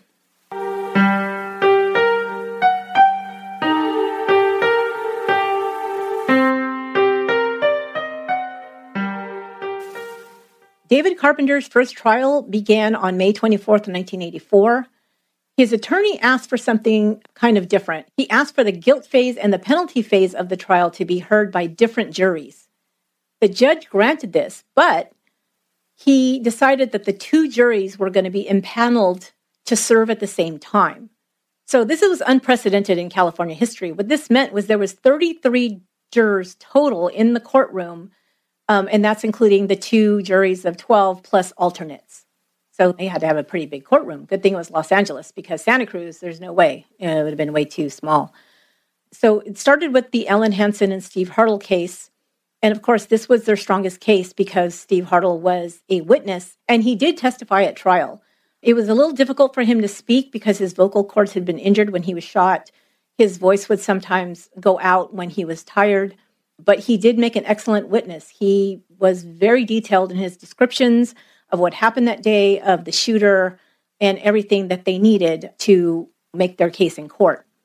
Molly Purnell also testified under immunity. She was granted immunity. She testified about the gun. Candy Townsend also testified about the time she lived with Carpenter at his parents' house. She had actually lived with him for 4 months.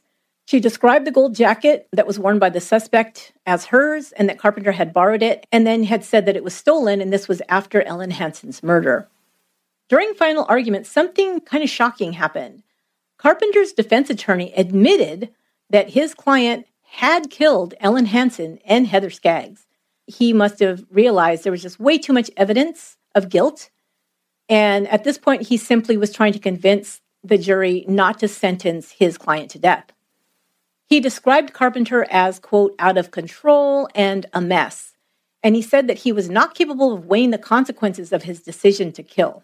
This was something that he would kind of have to extrapolate from, witness statements and things, because Carpenter refused to be interviewed by the psychiatrist that the prosecutor had hired. So for the prosecution's part, they told the jury that they should find for first-degree murder because the killings were, quote, cold and calculated, and that the victims were shot through the head execution style, some of them after being raped. So after 6 weeks of testimony and 3 days of deliberation, the guilt jury found Carpenter guilty of the murder of Heather Skaggs and found for first degree with all 3 special circumstances. They also found him guilty of the attempted murder of Steve Hartle, and they also found him guilty of the first-degree murder of Ellen Hansen and attempted rape. The penalty phase happened on August 15th, 1984, where he faced life without parole or death in San Quentin's gas chamber. The death penalty had been struck down in California in 1972, but had been reinstated 5 years later. The verdict of death was reached by the jury, so he was sentenced to death. Ellen's mother, Marilyn, after Carpenter was sentenced, was interviewed, and she said that Ellen was a hero because she had resisted her attacker and made it possible for Steve to survive and to testify against Carpenter. And that was definitely a big part of the case that helped to put Carpenter away. So he's found guilty and sentenced to death, but he still now faces charges in Marin County. Prosecutors in that county charged him with 2 counts of rape, 1 count of attempted rape, and 5 more murder charges. These were for Cynthia Moreland, Richard Stowers, Diane O'Connell, and Shauna May in Point Reyes, and Ann Alderson on Mount Tam. At this point now, Carpenter is speaking. He says he can prove that he is not the Trailside Killer. His trial is set to begin on September 13th, 1985. A month before that, he gives a television interview to Bay Area Channel 2 10 o'clock news.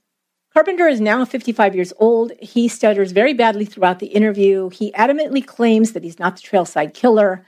He says that he has been made the suspect because of his past record, but tells the interviewer that he has undergone therapy in Vacaville when he was in prison and had his life together, so it couldn't be him. He said that he had been, quote, capable of rape in the past, but not now, and he would never murder anybody. So the interviewer starts asking him about the witnesses at the murder trial and the evidence against him. And speaking about Steve Hartle's eyewitness testimony, Carpenter says, quote, the most imperfect evidence is eyewitness testimony. He also says that Mary Skaggs, Heather's mother, lied.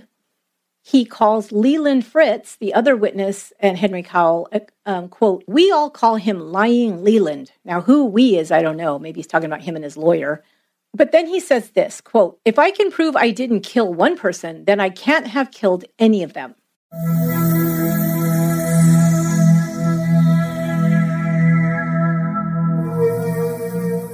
The Marin County trial starts. There's also going to be a change of venue for this trial to San Diego County. There was so much evidence in this trial that it had to be wheeled into a courtroom in a grocery cart. And this was according to Robert Graysmith, the author of the book I was telling you about, which is called The Sleeping Lady, The Trailside Murders Above the Golden Gate, who was in the courtroom at the time. People who testified again at the trial were Molly Purnell, plus 29 other witnesses. David Carpenter's defense said that rape charges should be dropped because there was no direct evidence, but the judge disagreed.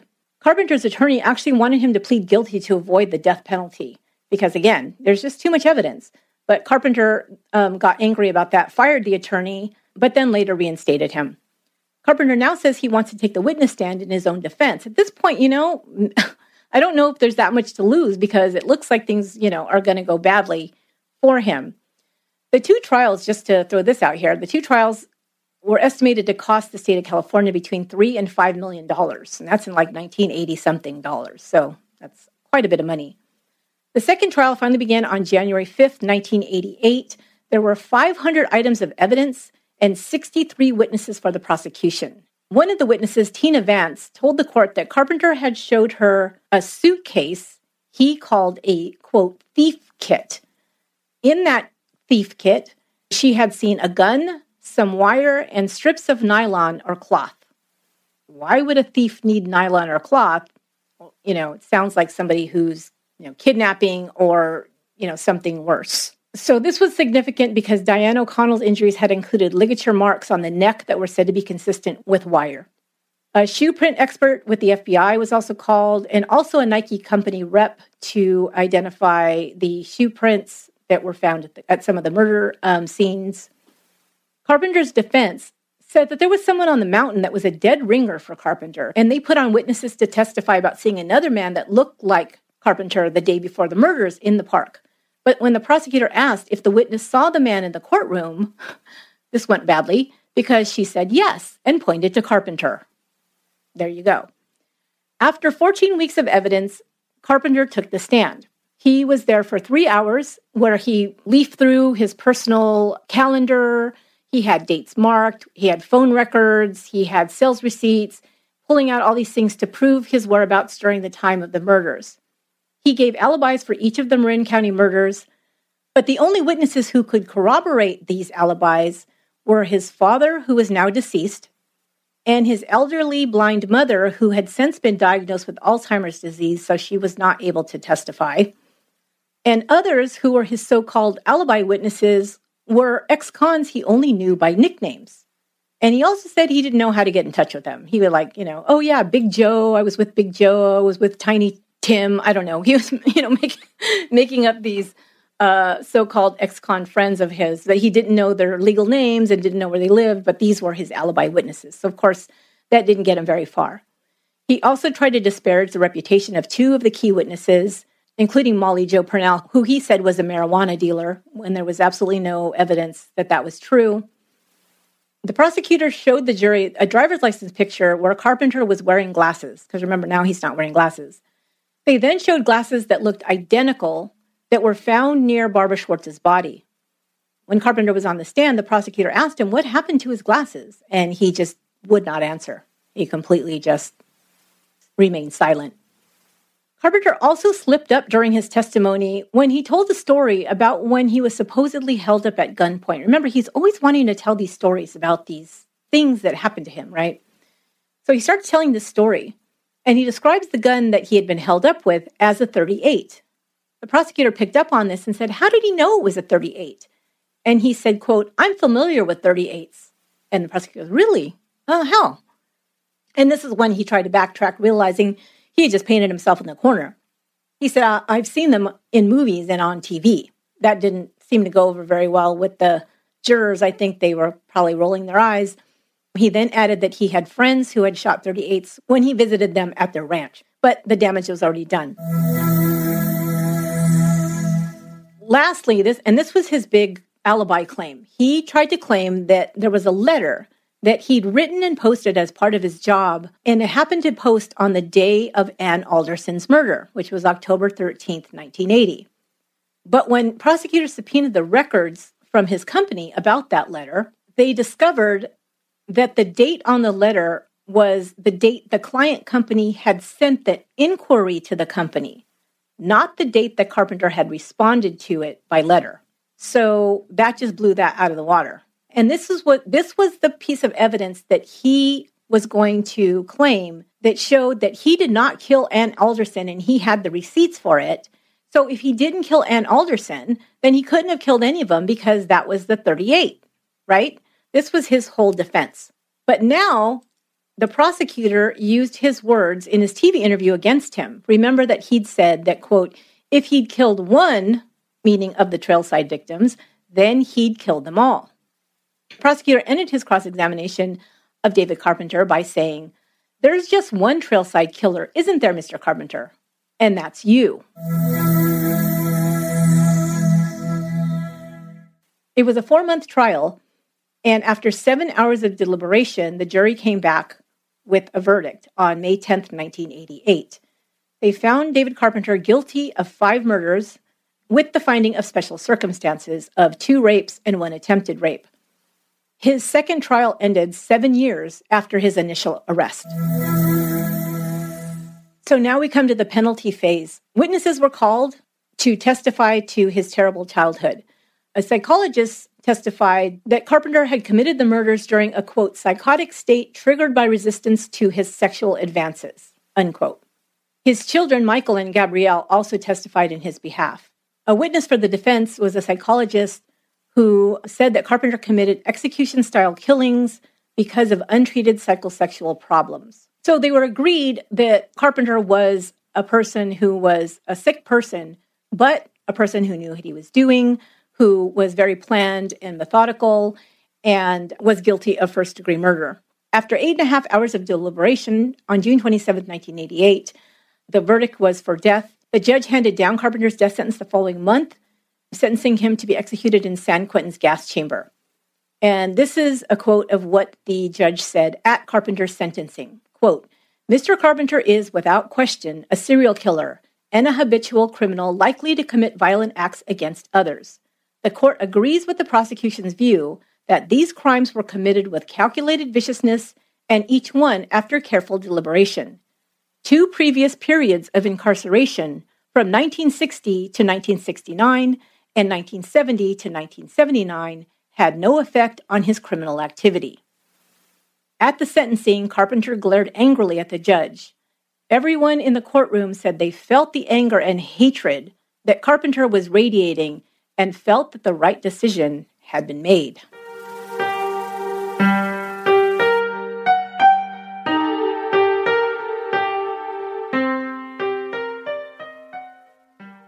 Final updates to round out this miniseries about the serial killer, David Carpenter, the Trailside Killer. In 1995, Carpenter's conviction in the Santa Cruz trial was overturned due to jury misconduct. But the California Supreme Court reinstated the conviction in 1999. In 2009, San Francisco police reopened the murder case of Mary Frances Bennett, the jogger who'd been stabbed to death at Land's End. A DNA sample was matched to David Carpenter, thus confirming his responsibility for one more vicious murder. Although he's never been charged with the murders of Etta Kane or Barbara Schwartz, he remains a suspect, and their families believe that he was the person responsible for taking the lives of their loved ones.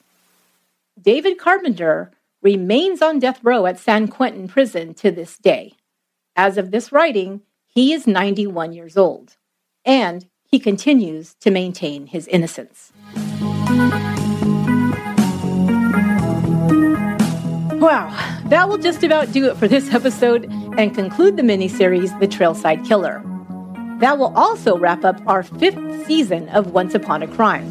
Can you believe Once Upon a Crime has been in existence for almost 5 years? We'll be celebrating our 5th birthday next month with a special bonus episode on June 7th to kick off Season 6. We may even have some special giveaways and prizes for our listeners. I hope you'll join us then for the celebration. I'd also like to give a special shout out to our newest VIP patrons, Rachel M. and Dave H. Thank you both so much for your support of Once Upon a Crime at our top tier level.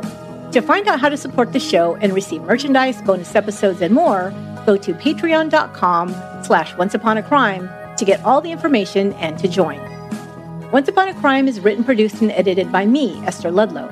Our administrative research and production assistant is Lorena Garcia. Our copy editor is Crystal Dernan, and original music and final sound mix is by Aaron Goldberg. Until next time, as always, be good to one another.